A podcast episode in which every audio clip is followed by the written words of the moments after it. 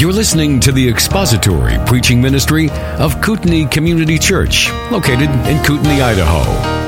We pray that Christ is exalted and your spirit is blessed by the teaching of God's Word. For more information about Kootenai Church, please visit us online at kootenaichurch.org. We enter this morning into the final segment of this series that's been going on now for a number of months out of the fifth and now sixth chapter of the book of Ephesians.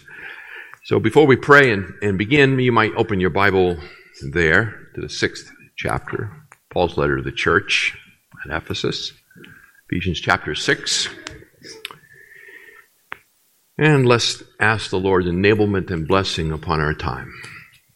Our Father, we are most grateful to call you our Father. Through the gift of your only begotten Son, we have been redeemed. We have been purchased from the slave market of sin, and we have been transferred as sons into your glorious kingdom to come. How we rejoice in that reality of our new status in Christ and pray that our time here together this morning as we begin and, and then continue throughout this morning, that we would lean into the fellowship, that we would seek by our words to be a blessing to others, to encourage and strengthen those who are weak, that our hearts would be soft to hear the word of God and and the admonishments that surely come because our Father, they come from a loving Father who desires to make us like His beloved Son. And so we can embrace that in faith, rejoice in it, because we love you in Jesus' name. Amen. All right. So we are in the sixth chapter, the sixth chapter here of Ephesians, and our text is begins in verse 5 and runs through verse 9. So Ephesians chapter 6, beginning in verse 5. Slaves, be obedient to those who are your masters according to the flesh, with fear and trembling, in the sincerity of your heart as to Christ, not by way of eye service as men pleasers, but as slaves of Christ, doing the will of God from the heart with goodwill render service as to the Lord and not to men, knowing that whatever good thing each one does, this he will receive back from the Lord, whether slave or free. This is the final um, teaching from the Apostle Paul under the, the heading of the household codes. So we've mentioned this several times over the months together here the household codes. A household in the first century was in many ways um, foreign to us, very different than what we would be used to, what we would understand. It was an extended household in which often multi generations would live together under one roof. And for those living in the household, if you were of a position where you had some economic wealth, then you would have slaves as part of your household. And if you did not have economic wealth, you might likely be a slave in the household of someone who did. And that's hard for us to, to understand that. We have, we have no experience with slavery at all. We have what we've learned in school about American slavery, but in terms of the slavery of the New Testament, which, which the New Testament is born into, we have nothing. We have no correspondence, really. And what I want to do this morning is spend some time and looking at that and setting that as a background and a context for the later exposition of Paul's words here, and beginning in verse 5. So we're really not going to get to the text this morning at all. Because I think it's important. It, for us to, to understand the, the culture and the background into which this whole um, teaching comes. Okay? So that's kind of what I'm after.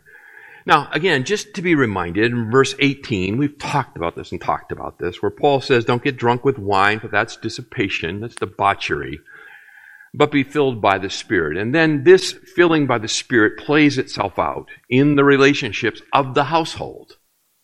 A redeemed household has redeemed relationships, and these relationships are very different than what these, these um, pagans who are now believers have grown up with.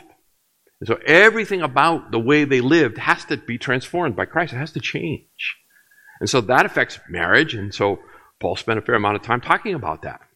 That, in, that affects how children and, and parents, and particularly fathers, are to interact as well.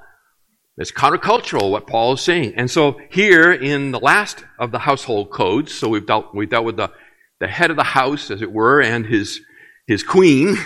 we've dealt with the children in the house. It's kind of the next layer down on the authority structure. And now Paul's going to deal with the slaves, the lowest level of the household. But they are still part of that household, very much part of that household. I think maybe the closest I've ever experienced to it was some time uh, that Carol and I were able to spend in India uh, visiting a missionary there who um, had several household uh, helpers. That's the right word, helpers. Not servants, but helpers. Why? Because um, managing life in India as a Westerner is like a, incredibly difficult. and so they had helpers. And they weren't just employees there, there, was, a, there was an affection that grew between them. And so they became, in a sense, a, a bit of an extended part of that household. And that's the closest I've ever seen to, to what really is going on behind this.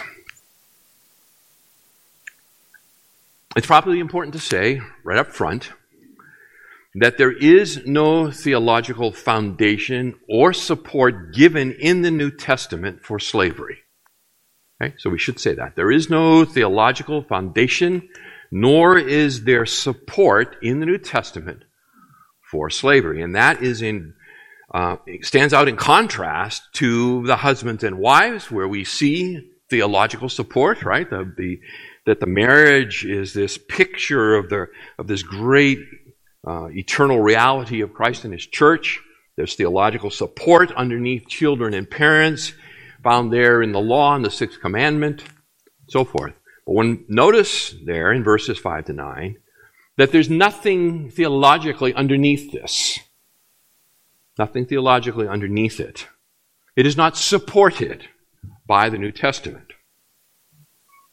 That said, slavery has been part of the human experience for millennia.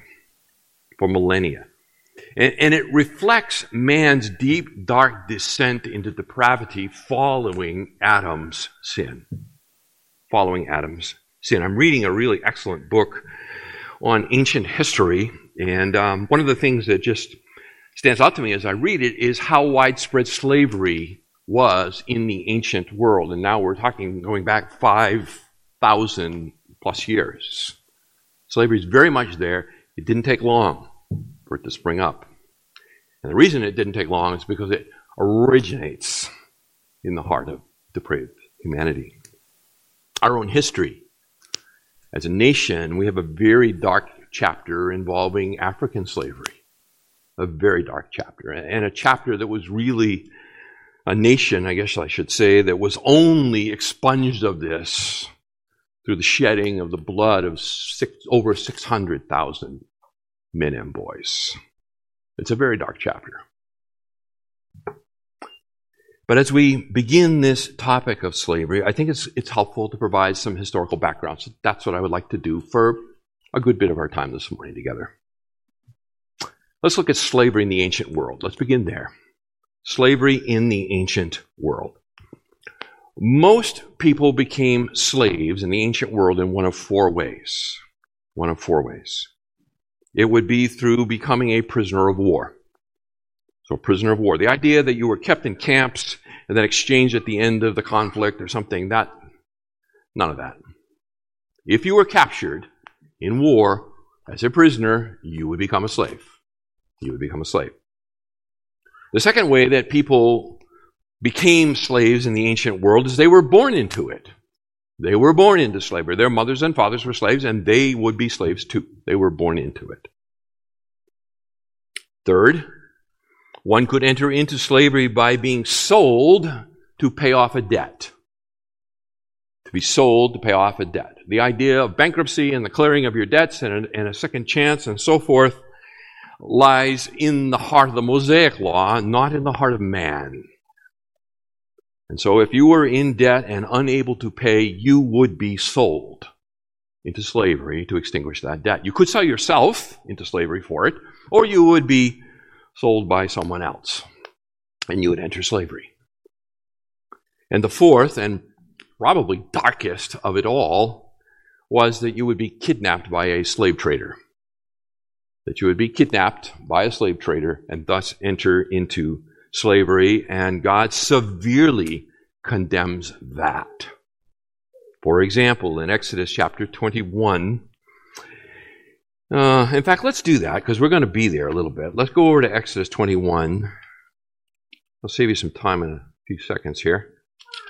Exodus chapter 21.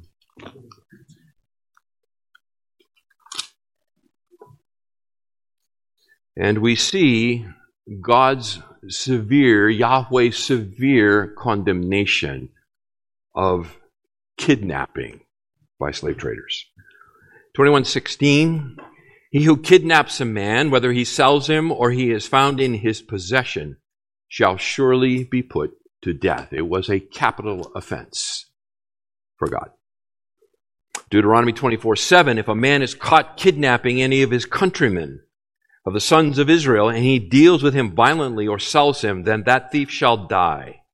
So you shall purge the evil from among you. It is a capital offense to kidnap for the purpose of slavery. Paul in the New Testament also reminds the believers of this reality in chapter 1 of 1 Timothy beginning in verse 8, where he says, But we know that the law is good if one uses it lawfully, realizing the fact that the law is not made for a righteous person, but for those who are lawless and rebellious, for the ungodly and sinners, for the unholy and profane, for those who kill their fathers or mothers, for murderers and immoral men and homosexuals and kidnappers and liars and perjurers and whatever else is contrary to sound teaching. Kidnappers, literally slave dealers, man stealers, kidnappers.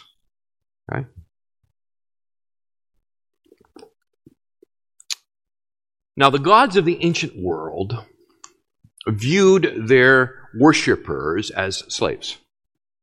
They viewed their worshippers as slaves whose purpose was to serve them and the human king or ruler over these people of antiquity were, were thought to be the human embodiment of that God. And therefore, it was very natural for them to accumulate slaves to serve them. That, that fit their religious system very well. But that's not true of Israel. That's not how Yahweh thought of his people. They were not his slaves, they were his sons. They were his sons. And because of their 400 years of slavery in Egypt, when they were let out, it took time for them to, to have a, a mental change of mind and heart from being a slave people to a free people. It took time.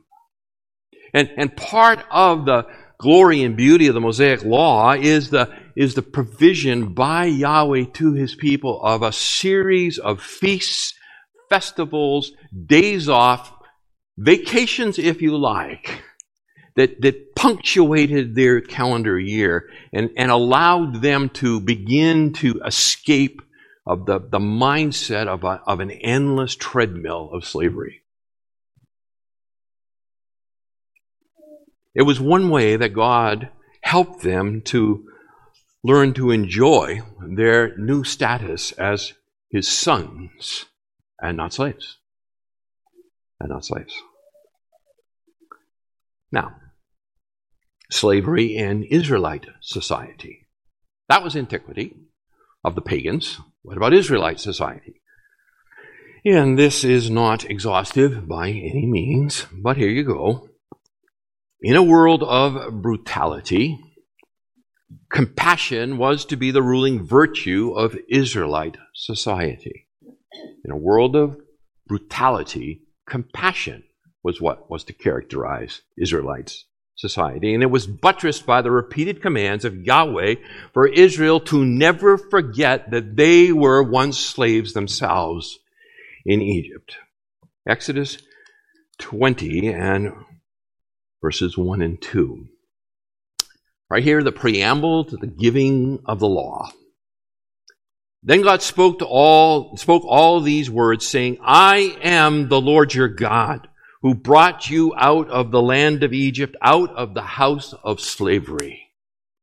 I am your God and I have delivered you from slavery and therefore you shall live no longer as slaves.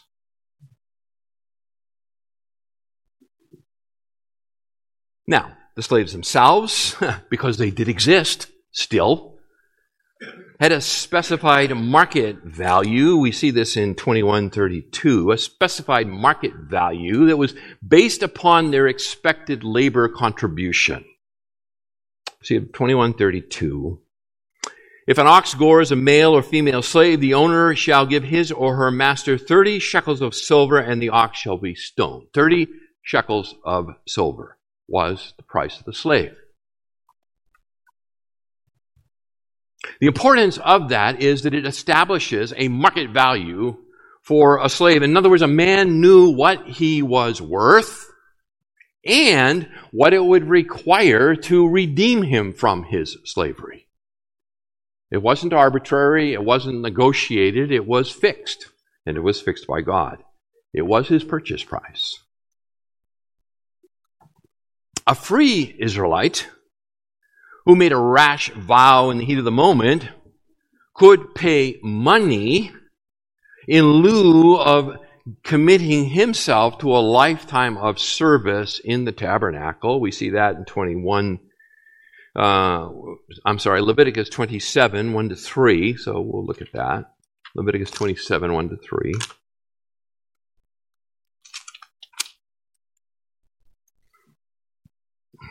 Again, the Lord spoke to Moses, saying, Speak to the sons of Israel and say to them, When a man makes a difficult vow, he shall be valued according to your valuation of persons belonging to the Lord. If your valuation is of the male from 20 years even to 60 years old, then your valuation shall be 50 shekels of silver after the shekel of the sanctuary.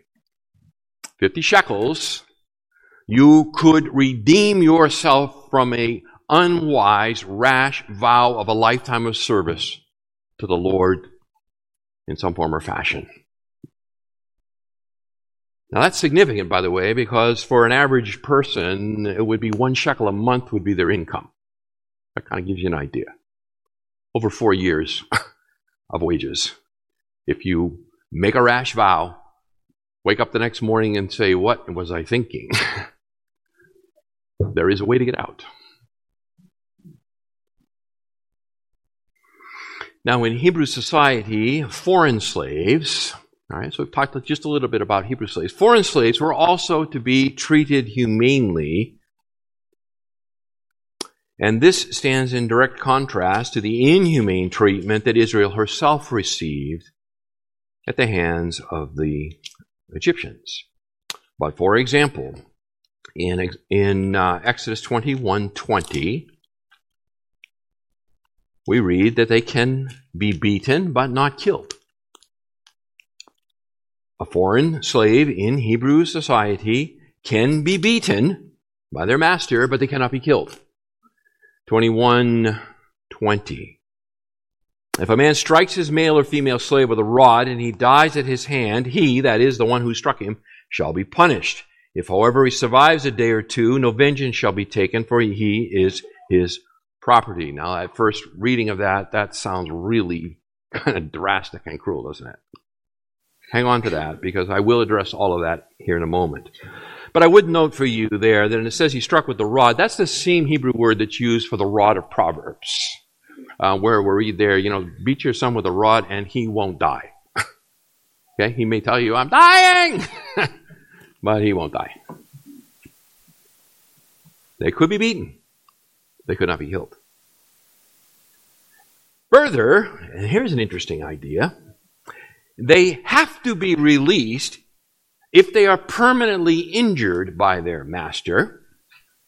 21, 26, and 27.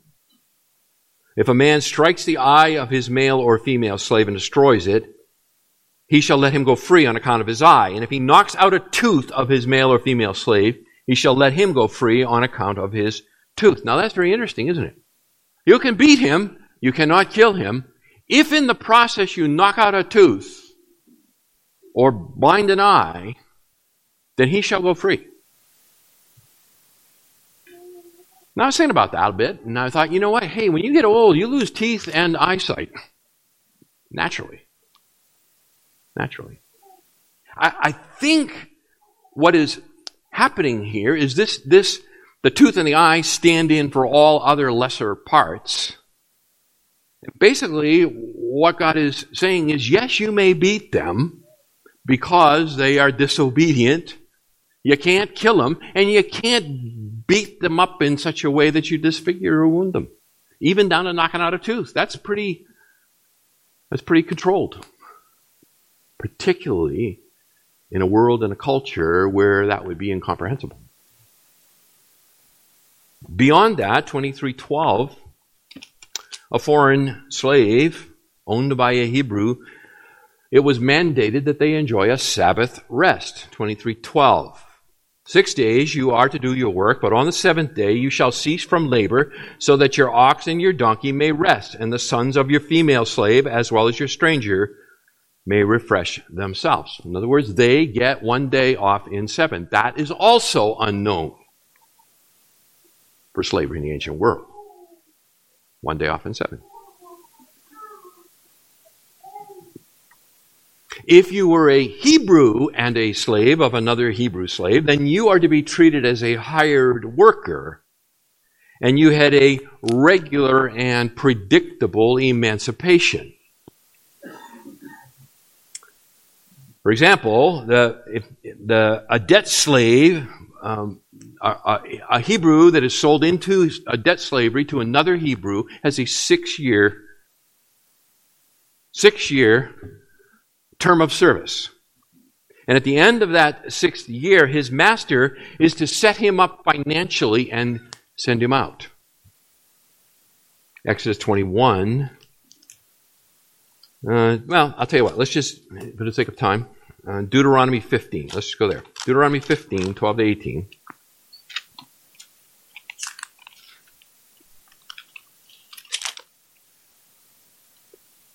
If your kinsman, a Hebrew man or woman, is sold to you, then he shall serve you for six years. But in the seventh year you shall set him free. When you set him free, you shall not send him away empty handed. You shall furnish him liberally from your flock and from your threshing floor and from your wine vat. You shall give to him as the Lord your God has blessed you. You shall remember that you were a slave in the land of Egypt, and the Lord your God redeemed you. Therefore I command you this day, it shall come about, if he says to you, I will not go out from you, because he loves you and your household, since he fares well with you, then you shall take an awl and pierce it through his ear into the door, and he shall be your servant forever. Also you shall do likewise to your maid servant. In other words, at the end of his service, you are to, to launch him financially, much in the same way that Yahweh launched Israel financially when he delivered them out of the slavery of Egypt. You remember? They were each to ask of their neighbor for articles of gold and, and silver and clothing and so forth. Thus, they plundered the Egyptians. Essentially, what they got was the back wages for 400 years of service. So, in ancient Israel, Yahweh did not abolish slavery, but he carefully regulated it in order to present or prevent its worst abuse. He did not abolish it, but he carefully regulated it in order to prevent its worst abuse. And that reality set the nation of Israel wondrously apart from all the other peoples. In Deuteronomy chapter 4, I, I just find this, these couple of verses, chapter 4, beginning in verse 5, to be such a helpful hermeneutical key to understanding the Mosaic law. Deuteronomy chapter 4 and beginning in verse 5 See, I have taught you statutes and judgments, just as the Lord my God commanded me. This is Moses speaking. That you should do thus in the land where you are entering to possess it. So keep and do them, for that is your wisdom and your understanding in the sight of the peoples who will hear all these statutes and say, Surely this great nation is a wise and understanding people. For what great nation is there that has a God so near to it as is the Lord our God whenever we call on him? Or what great nation is there that has statutes and judgments as righteous as this whole law which I am setting before you today? What he is saying is, that when the pagans look on to the law of Moses, which when we read it, quite frankly, it's kind of alien to us, and there are lots of parts of it that we go, eh, boy, I don't know how that works. That doesn't sound so. In comparison to what existed at that time, it was head and shoulders. Absolutely head and shoulders. And, and I say it's a hermeneutical key for me, and I think I'm not alone in this, is that it, it, it pushes me to try to peek into the law and find the heart of God in it. What, where is the love, mercy, and grace of Yahweh reflected in this law? And I think that's the approach to take. All right, slavery in Israelite society, slavery in the Roman Empire. We kind of moving historically, now we're coming up into the New Testament. Slavery in the Roman Empire. The Roman Empire was deeply dependent upon slavery to operate. It was a slave society. It's estimated that as many as 15% of the people were slaves. As many as 15% of the population of the Roman Empire were slaves. In the large cities of the empire, the number could be as high as 30%. 30% slaves. Most of this early slavery was the result of the conquests of the expansion of the Roman Empire, back to prisoners of war. By the time of the New Testament, most of the wars of conquest were behind them. And so the primary source of slavery for them was those born into slavery, born into it. That's how the empire functioned. The slaves who lived in the big cities or on the large farms occupied virtually every station of life.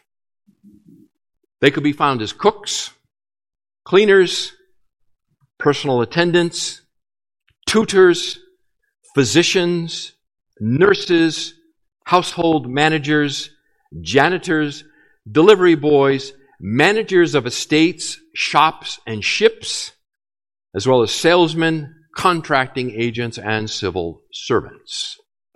In other words, they were found all through the spectrum of society as slaves. Those slaves that still came into slavery through warfare, because the Roman Empire was a bloody empire, so it was always conflict at its edges, generally went to the Colosseum or the mines which was a death sentence. A death sentence. Under Roman law, a slave was considered property and thus could not contract a legal marriage. They were property that could not contract a legal marriage. The standard Latin term for a farm slave was instrumentum vocalis, a talking tool a talking tool. A slave could not represent himself in court. A slave could not inherit, inherit rather.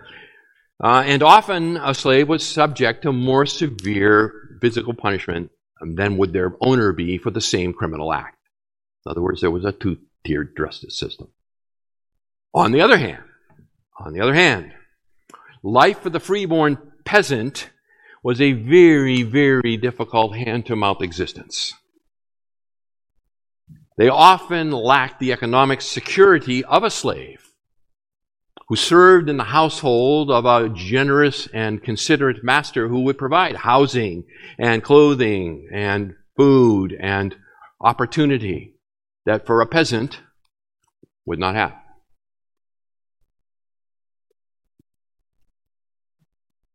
Slaves could earn money, they could own property, they could even own other slaves.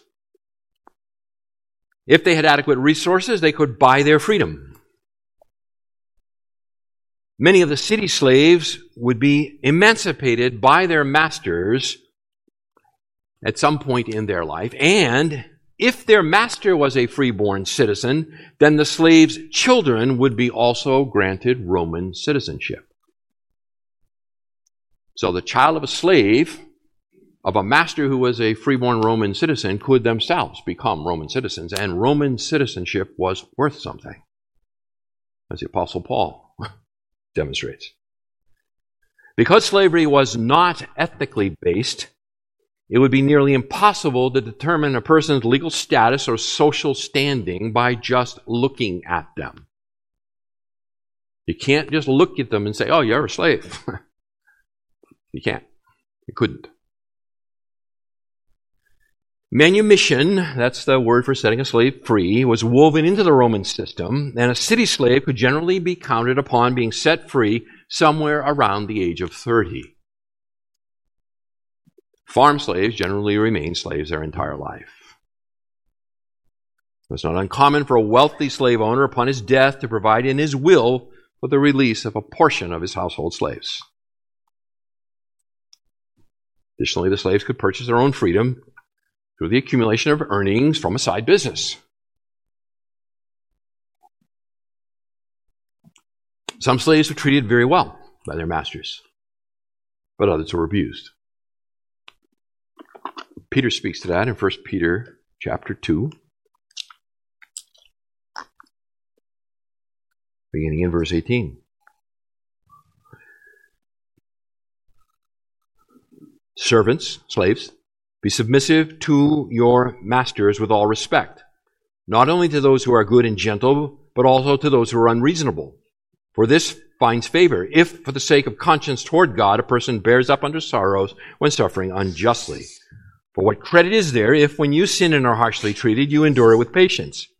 But if, when you do what is right and suffer for it, you patient, uh, suffer for it, you patiently endure it, this finds favor with God. For you have been called for this purpose, since Christ also suffered for you, leaving you an example for you to follow in his steps.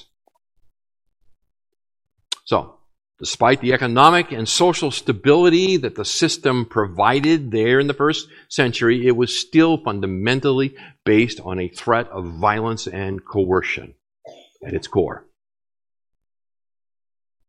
Even the first century Roman philosopher Seneca, he recognized this and implored slave owners to control their anger. The pagan philosopher Seneca. Common methods of coercion included threatened beaten, beatings and sexual harassment and selling a male slave away from the household and depriving him forever of his wife and his children. Those are some of the means.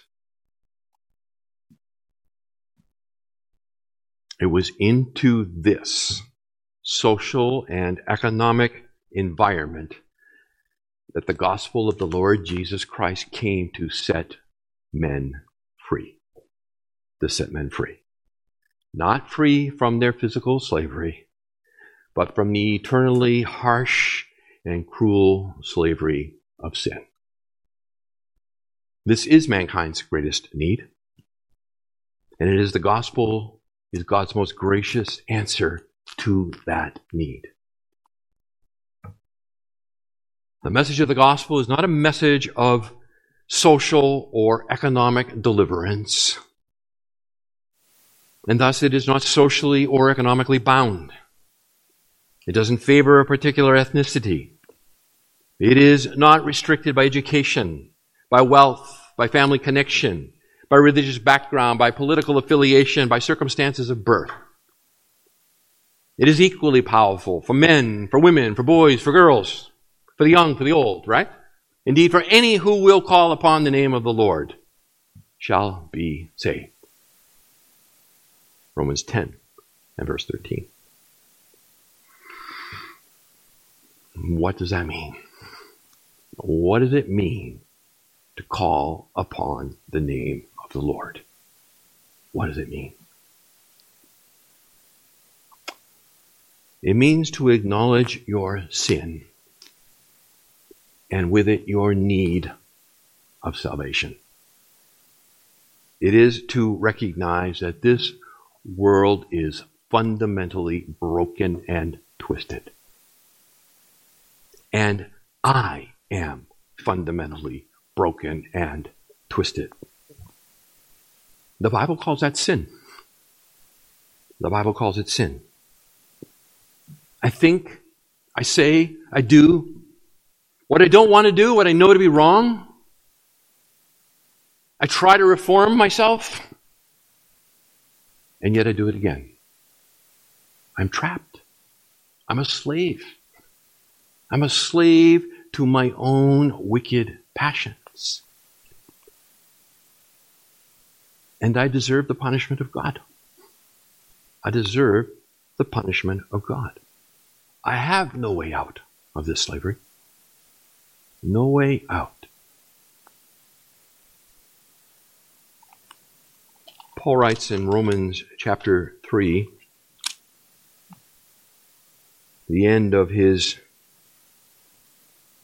great indictment of the world, both the religious world of the Jew, the irreligious world of the pagan, and I think also the moralistic world of the pagan. But beginning in verse 9 of chapter 3, he brings his summary to a conclusion and he says, What then? Are we better than they? Not at all. For we have already charged that both Jews and Greeks are all under sin, as it is written. And then listen to this indictment. This is my indictment, and this is yours. There is none righteous, not even one. We are all unrighteous. There is none who understands. There is none who seeks for God. We are ignorant and we are rebellious. All have turned aside. Together we have become useless. We are willful and rancid. There is no one who does good. There is not even one. We are immoral to the core. Their throat is an open grave. We're corrupt with their tongues. They keep deceiving. We are deceitful in our hearts. The poison of asps is under their lips. We are dangerous. Whose mouth is full of cursing and bitterness. We are hostile. Their feet are swift to shed blood. We are violent. Destruction and misery are in their paths. We are, we are destructive. The path of peace they have not known. We are restless. There is no fear of God before their eyes. We are arrogant. That's us. That's what slavery to sin looks like. And there is only one solution. I need a Savior. I need a Savior. I need someone who is not fatally flawed. I need someone from outside the system to pull me out of it.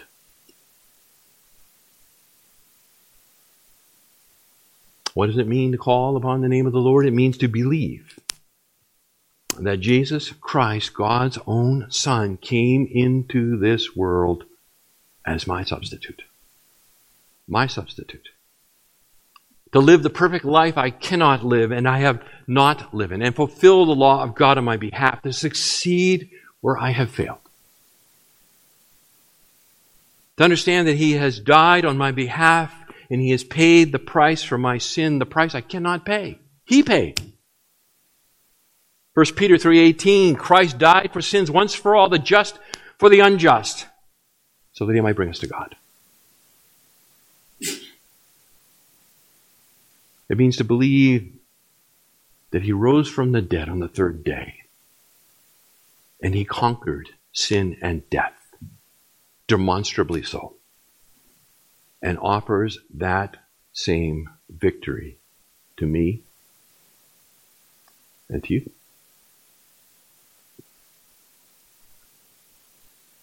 God raised him up again, Acts 2.24, putting an end to the agony of death, since it was impossible for him to be held in its power. And when by faith I call out to God to count his righteousness as my own and believe that his death, burial, and resurrection can and will be mine if I will trust him and him alone, then I become the recipient of eternal life.